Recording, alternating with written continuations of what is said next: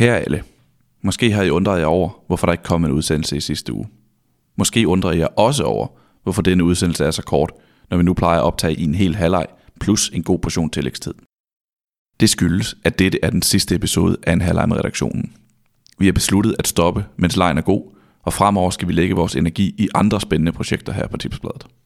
Det har ikke været en nem beslutning. Vi, Thomas, Troels og mig, Sebastian, har virkelig nyt at sætte os torsdag eftermiddag eller fredag og optage en podcast her.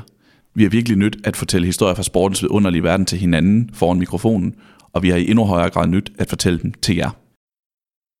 Det vil vi stadigvæk gøre hver fredag på Tipsbladets sider, som I efterhånden bør vide, at I kan købe sammen med Ekstrabladet, og vi vil gøre det på tipsbladet.dk.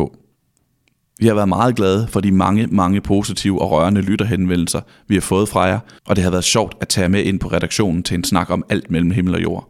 Vores journalistiske arbejde, Palle Banks, Søren Dissing, NBA, Katar, Håkon Nesser, obskur fodboldkampe i ind- og udland, Seinfeld og meget andet. Netop Seinfeld har lært os, at man altid skal gå ud on a high note, så man giver folk lyst til mere, i stedet for at de når at blive træt af en. Det gør vi hermed.